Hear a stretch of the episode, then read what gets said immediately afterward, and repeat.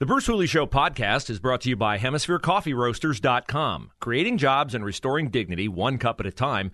Good coffee doing good. Learn more at HemisphereCoffeeRoasters.com.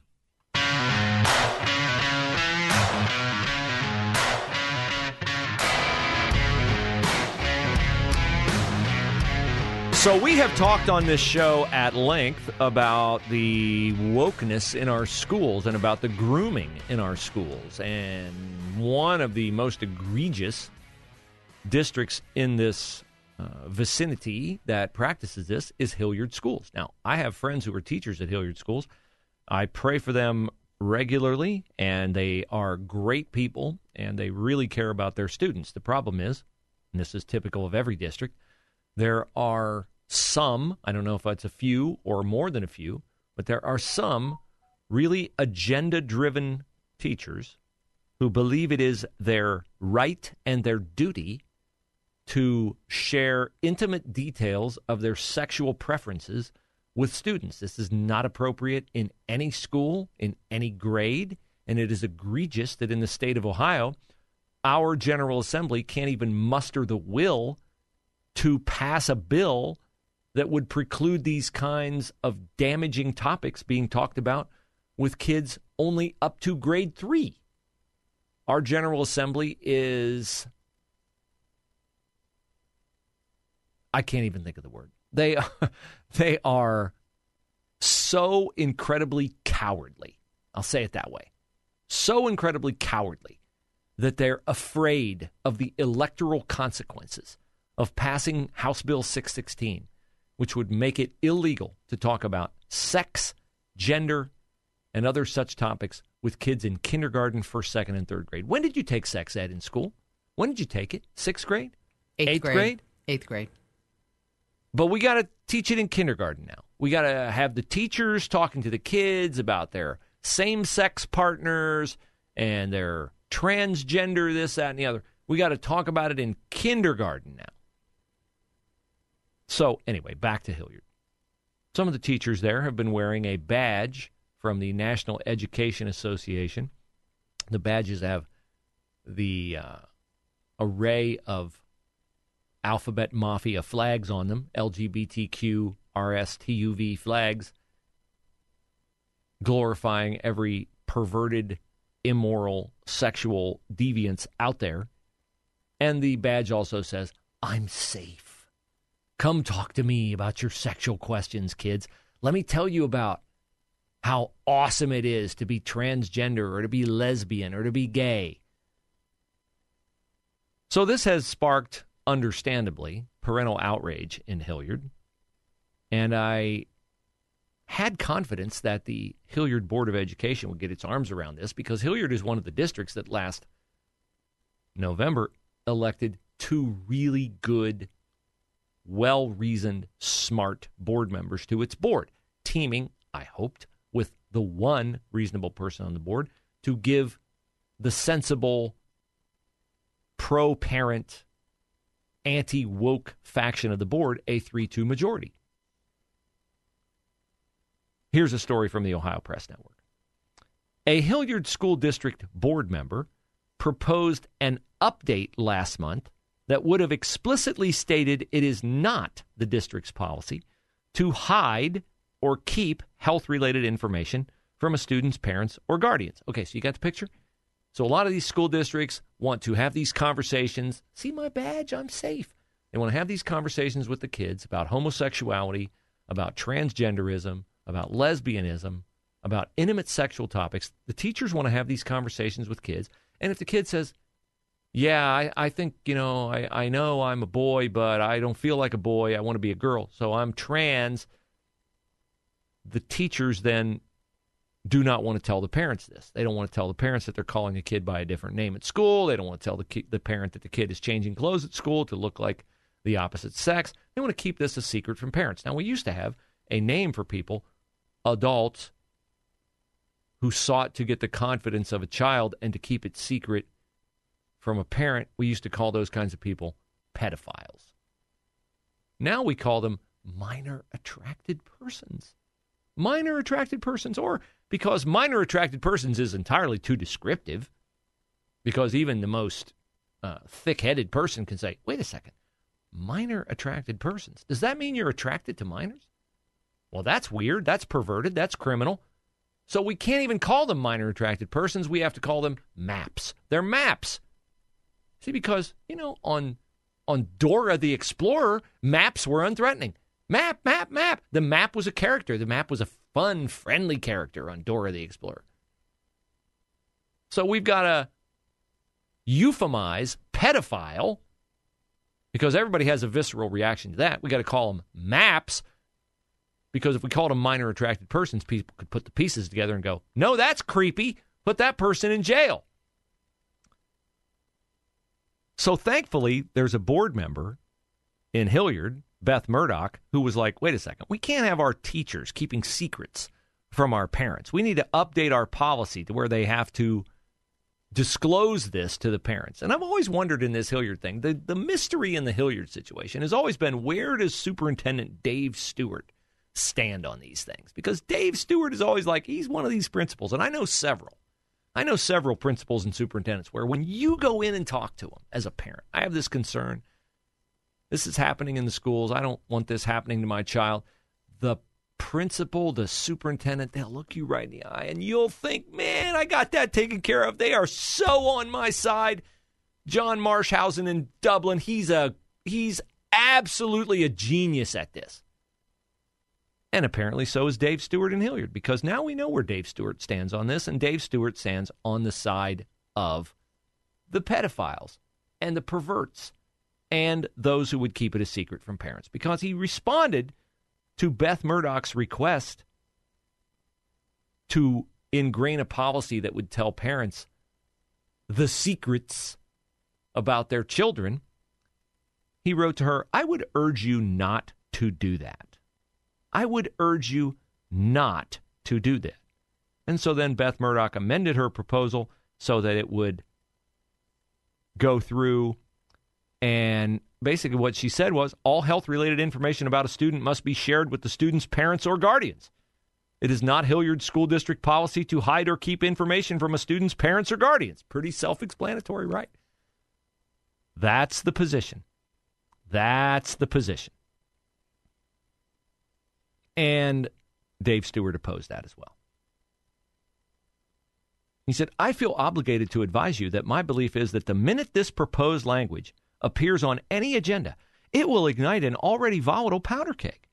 I would urge you not to do that.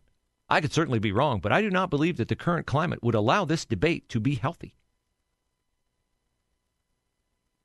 You do not believe the debate would be healthy? I believe the debate would be very healthy, because I believe that if you adopt this policy, then parents will know that there are going to be no secrets kept from them regarding their children. And I believe that is the will of the voters in Hilliard and in every district in Ohio. Sure, you might have 10%, maybe, of parents who think, no, if my kid wants to be trans, I don't want to know, or I want to celebrate it. Maybe it's 20%, maybe it's 30%. I think it's not 30%. But even if it's 30%, 70% of the parents, you want to keep it a secret because you're afraid that the debate will not be healthy? Are you supposed to be worried about the health of the debate or the health of the kids?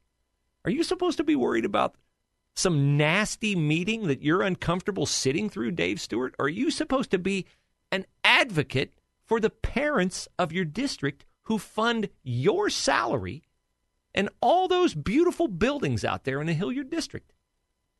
Like, who do you serve? Who do you serve? I would encourage you, Dave Stewart, to get in touch with your backbone and to get in touch with the mission of why you got into education, which is to educate and to protect kids. Is the superintendent of schools, any district, are they part of the Ohio Education Association, the union? I don't know the answer. I don't either off the top of my head. I don't know the answer to that. My inclination would be to say no, but I could be wrong because superintendents certainly advance from being teachers. I don't know if they have to renounce their membership in those unions or not, but certainly, I mean, if you're in those unions at some point in your career, it's possible to be in a union and not hold the same views as the union. I suppose. But that is, I would think, exceedingly rare. So this is extremely disappointing that this, what was a very benign update to the policy, a common sense position, does not have the support of the Hilliard superintendent.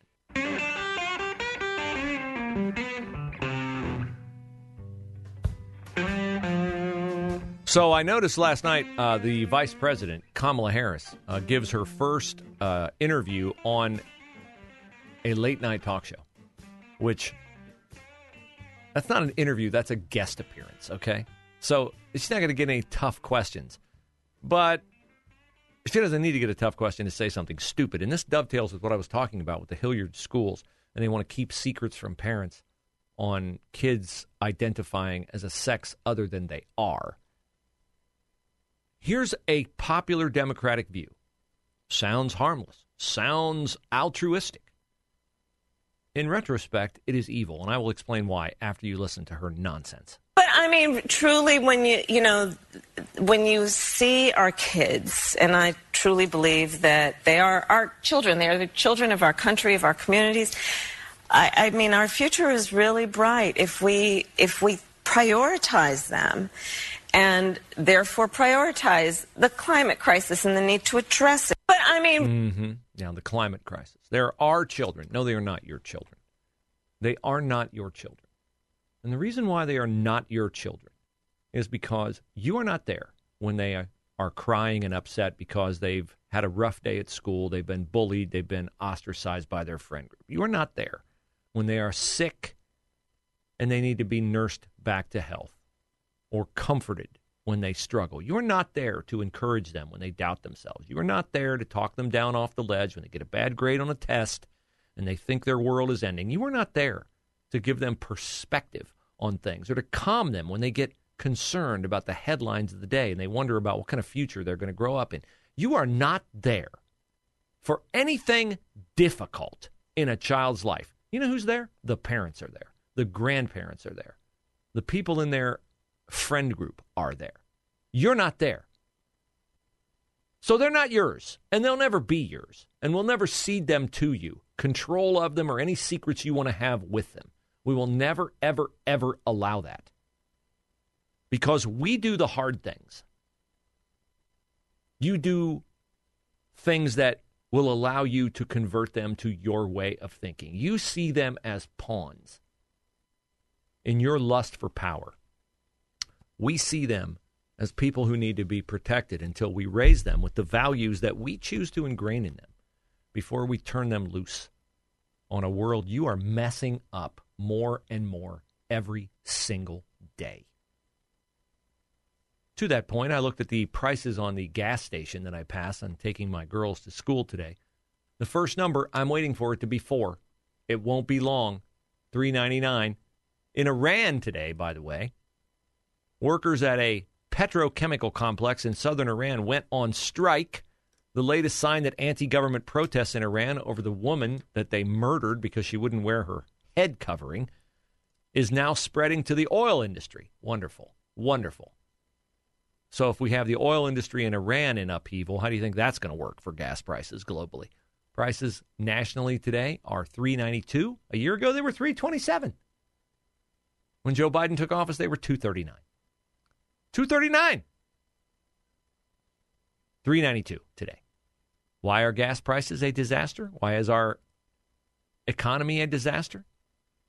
Jamie Dimon, head of Chase Manhattan Bank, the Chase Bank, rather, with his thoughts. 50 years. There have been a lot of Lehman comparisons made in recent weeks and months with regards to the fallout from the energy crisis. You are the only Wall Street CEO who is around to navigate the global financial crisis. How worried are you about Europe this winter, given everything that's going on in Ukraine and with the energy supply? Well, I think we're getting energy completely wrong, which is, ever since this war started, you've known that Europe was going to have a problem and that it was pretty predictable that Putin was going to cut off some gas and certain oil and oil price would go up. And by the way, for the climate folks here, it's made the climate worse, because people had this bad assumption that high oil prices and gas prices reduce consumption, reduce CO2. No, poor nations, India, China, Indonesia, Philippines, Vietnam, are turning back on coal plants as are rich nations called Germany, Netherlands, France. We have it completely backwards. And in my view, America should have been pumping more oil and gas, and it should have been supported. You know, we're trying to have our cake and eat it too a little bit. And so you have the problem this winter, which it sounds like they've got enough supply to get through this winter. But we have a longer-term problem now, which is the world is not producing enough oil and gas to reduce coal, make the transition, create security for people. So I would put it in a critical category. All self-inflicted. All self-inflicted. We were energy independent. The Biden administration has shut down our domestic oil production, raised prices. Prices leak into every aspect of our economy because everything has to be transported to market. And you and I pay the price for it. Do you think it's inconveniencing Joe Biden? Do you think it's inconveniencing people in Washington, D.C.? Is he going to the gas station going, wow, gas is expensive. Wow, I got to dig into my wallet and pay $20 more to fill my tank now than I used to. No, you're buying his gas. And you have been buying his gas for 50 years or more. Maddening. Utterly maddening.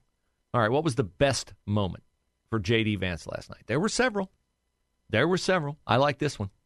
I want to point out something that Tim Ryan just said. One, I answered the question about same-sex marriage, and I identified very specifically a couple of problems with the legislation. Tim didn't address that. He just pretended that it didn't exist. Because here's the problem with Tim Ryan.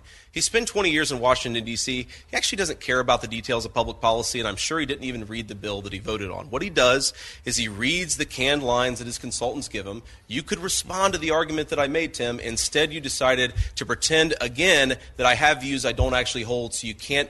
Look, it's insulting. Voters deserve somebody who actually respects their views and speaks honestly to them about the issues. That's not what Tim's doing tonight. No, it's not what he's doing, and it's not what he is able to do, because if he does it, if he speaks about his radical positions, the ones that he's endorsed 100% of the time during Joe Biden's presidency, then a couple of things will happen. Number one, you'll realize that he's part of the problem, not part of the solution. That he is the cause. He's been an active participant in policies like the American Rescue Plan, like the Inflation Reduction Act, where we have spent trillions of dollars and further plunged our country into deeper and deeper debt, poured more money. Tim Ryan voted to have stimulus checks sent to felons in prison. Sent to felons in prison. Were they working hard in prison to pay the electric bill and the light bill, and then the pandemic hit and they weren't allowed to go to work because everything was shut down? Was that their plight in prison? That was your plight. That was my plight. That's why we got those stimulus checks. I thought it was a terrible idea at the time, the shutdown and the checks. But Tim Ryan was just happy. Yeah, let's send everybody a $1,400 check. Well, we'll have no problem at all getting reelected because they'll become addicted to our largesse. And now that Joe Biden got elected, well, let's go like that stimulus wasn't big enough. Let's spend more money. American Rescue Plan. What do you mean $1.4 trillion? Can't we do like the whole $6 trillion? His positions are radical. His positions have directly put us in the position that we are in as a country, as individuals, as families. And he talks about J.D. Vance being extreme on abortion because J.D. Vance doesn't want to make exceptions for rape and incest. That's A, not J.D. Vance's position. But Tim Ryan would not oppose abortion at any time. A baby could survive outside the womb. He'd allow to die on a cold tray. That's extreme.